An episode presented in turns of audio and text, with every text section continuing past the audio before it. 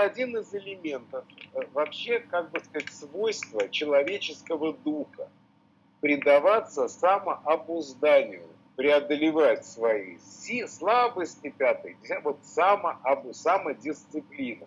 Вот самодисциплина, она приводит к тому, что образуется отжас. Это некоторое вещество, которое по сушумне опускается и накапливается в мозге. И оно творит всякие чудеса. Это ты должен был знать, ты же читал все. Слушай, я никогда так, с такой точки зрения это не рассматривал. Расскажи еще что-нибудь на эту тему. О, вот, слушай, у них же на самом деле прекрасно разработана, как бы сказать, теория субстанций. Это они, ты про э, Пурана говоришь. Что-что? Про Пураны, да, ты говоришь? Я текст какой сейчас нет, я не уверен, что это Пураны. Ну Пураны ну, это древние гимны. Не-не, Пураны включают в себя все. Не знаю. Андрюшка, я это читал в другом месте. Я это читал, во-первых, я же не читаю по санскриту, так сказать, я читал в перевод. Что-то читал по-английски, хотя мало, в основном по-русски. Но идея следующая. Значит, чего они говорят? Они говорят, что существует три плана.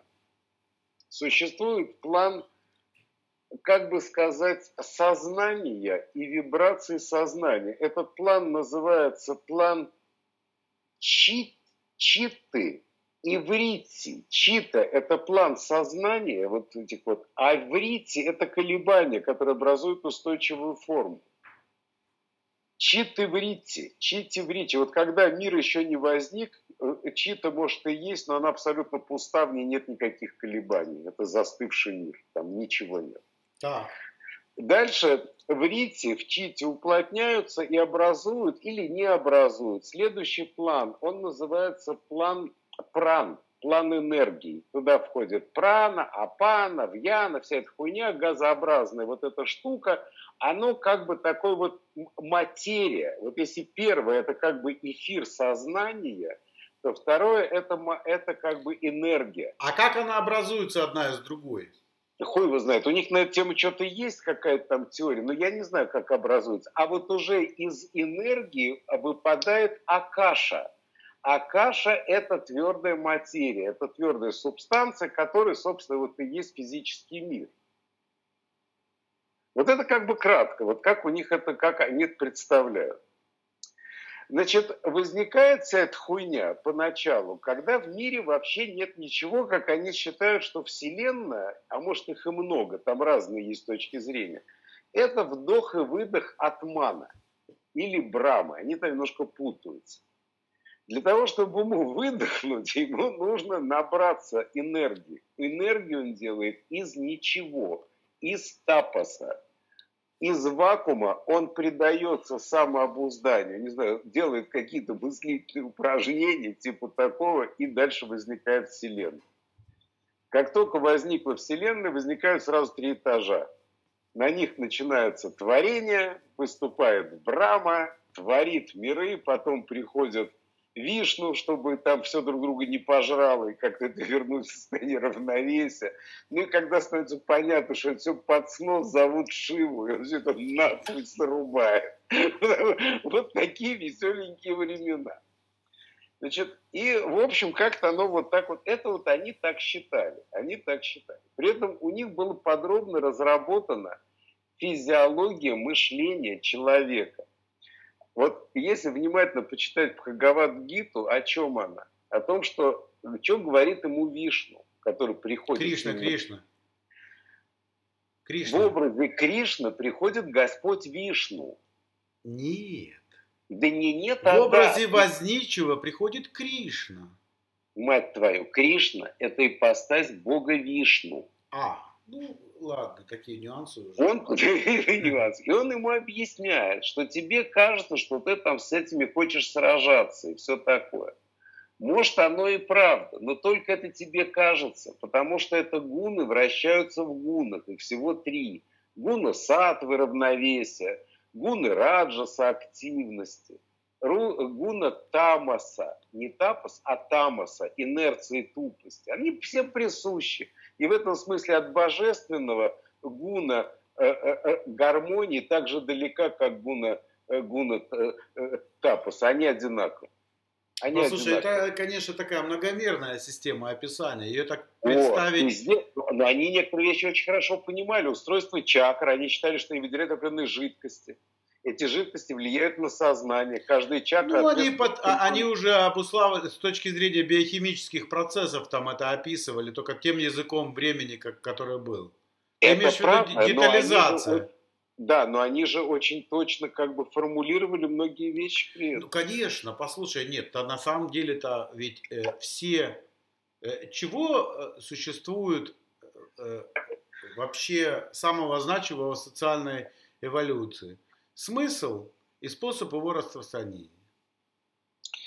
Ну, да. да. Смысл и способ его распространения. Все остальное вторично. Андрю, чего мне кажется? Мне кажется следующая вещь вот существует Царство Божие, в которое джива, вот твоя душа, ну, душа, вот как бы сущность.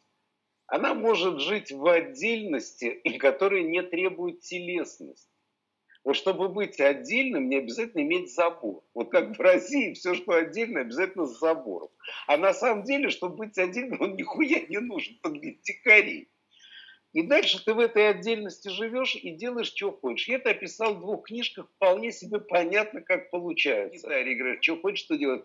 Прошлого нет, потому что нет никакой необходимости, и будущего нету. Оно определяется только твоей волей в настоящем. Там нет инерции, там нету времени времени есть, когда есть инерция. Там нету инерции, там нету противодействующих сил. Есть твое желание или нежелание. А потом дальше, а потом дальше возникает такая фигня. Есть еще у Дживы другая форма существования, когда ее отдельность отдельность ее сознания связана не с ее а не уникальностью.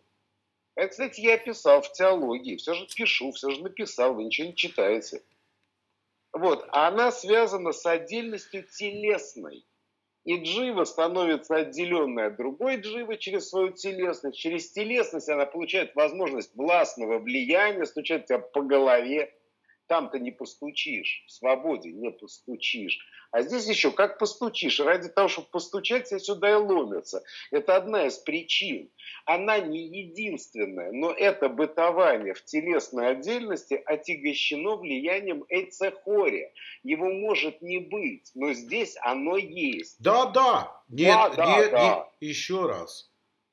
Э, э, это не обсуждается. А То, почему это не обсуждается? Ну, что потому что это понятно абсолютно. Ну, что хочет любой человек? Он хочет осуществлять свое смысловое присутствие. Что это значит? Содействовать правильному, насколько он может, и препятствовать неправильному, насколько да. он может, понимая, что он может.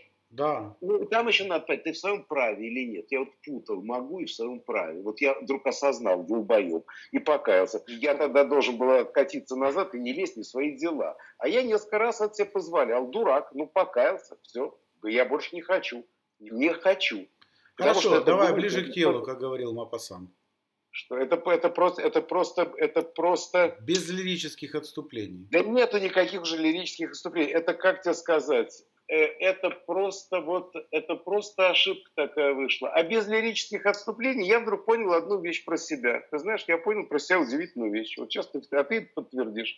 Вот для того, чтобы э, смысл, как бы сказать, осуществлять, привносить смысл в мир, вот нужно две составляющие. Вот меня только услыши и не говори сразу «б». Первая составляющая – это составляющая, способная преображать бессмысленное созидательной силой духа, создавать новое и преображать бессмысленное, придавать ему новый смысл.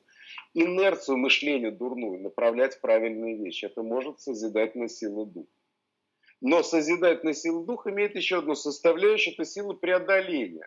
Это преодоление осознанного сопротивления – формирующемуся смыслу со стороны злой воли, факт который авто, э, математически исчислить парадигму.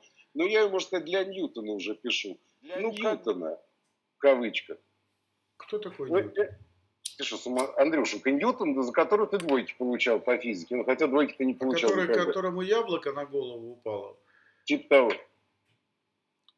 Он же был теолог, кстати. И вся его натурфилософия ему явилась лет 25. Ну Кстати. так, слушай, да это просто так сформирована специфика мышления. Э, он, он без всякого сомнения э, э, выдающийся чувак. Почему? Потому Ну что... да, Не, признал, не, ну, спасибо. Вся наша наука ньютоновская, послушай, лапласовская ньютоновская. послушай, без всякого сомнения. Почему? Потому что на таком уровне обобщения Великий придумать... был. Он сформулировал принципы мышления, как он выразил понятие силы. Он нашел понятие, связывающее... Послушай, он гений. Да, Он, блядь, гений. да. Он гений. Потому что, а он думал, на самом деле, о божественной природе. Вот это, и ты знаешь, что он испытывал? Он считал, что он еретик. Потому что церковь в то время, хотя это была уже англиканская церковь, она от католичества-то отделилась, понятное дело, мракобесия там не было, но почтительность догматики была. Это прямо англичане, великий народ, кстати, они прямо великий народ. Они вот величие евреев, возможно, великая нация. Да не, евреи такие тугодумы, они вообще наручники. Ну так вот, ну с, так этой, вот. с этой Библией своей неподъемной уже 566 а ты законов. хочешь одним томом издать. Так что англичане красавчики. А голландцы какие крутые. Ну так вот, голландцы. Голландцы пиздец, они же англичан разгромили. Знаешь, что историю? У них был конфликт с Англией, им что-то не понравилось. Они вошли в Темзу, спалили британский флот. И после этого они договорились по поводу Ост-Индии. Там все после этого было Так, да, не, так, а послушай, я не сомневаюсь. Значит, как это выглядело, могу тебе рассказать. Я же этим периодом занимался. А, ты знаешь, что историю про Темзу? Они же устроили а ты знаешь эту историю про Ост-Вест-компанию? Ну, сказал, не, нет. Вдумайся Ну, с такой точки зрения, как это происходит. Значит, э, можешь себе представить, что они, обогнув Африку, приплыли в Индию, нарыли там специи, привезли их в Европу, сформировали кулинарное пристрастие как культурологический феномен. То есть ты понял, распиарили так, Понятно. что возник рынок специй, который они монополизировали. И Послушай, они протестанты, они всю жизнь торговали, они не дурнее всех остальных. Не-не-не, так послушай дальше. Дальше там образовывается 15 компаний, наступает момент, когда они начинают друг с другом конкурировать. Тут король собирает их всех и говорит именем бога Ра, теперь у меня будет компания, а вы все будете ее акционеры. Ой, какой молодец. Да, и возникла Ост-Вест компания, они все стали партнерами, и они доб- добились таких, англичан им разгромить, они, я даже, я, э, ну, не ошибусь, наверное, если я предположу, что они сами вообще там где-то на задних краях наблюдали, а нанимали всех вот этих черногорцев, спираста, давали лаве, у них лаве было сколько хочешь, говорит, вон идите. Послушай, ты знаешь, у них, как, кстати, Академия художеств, у них было требование.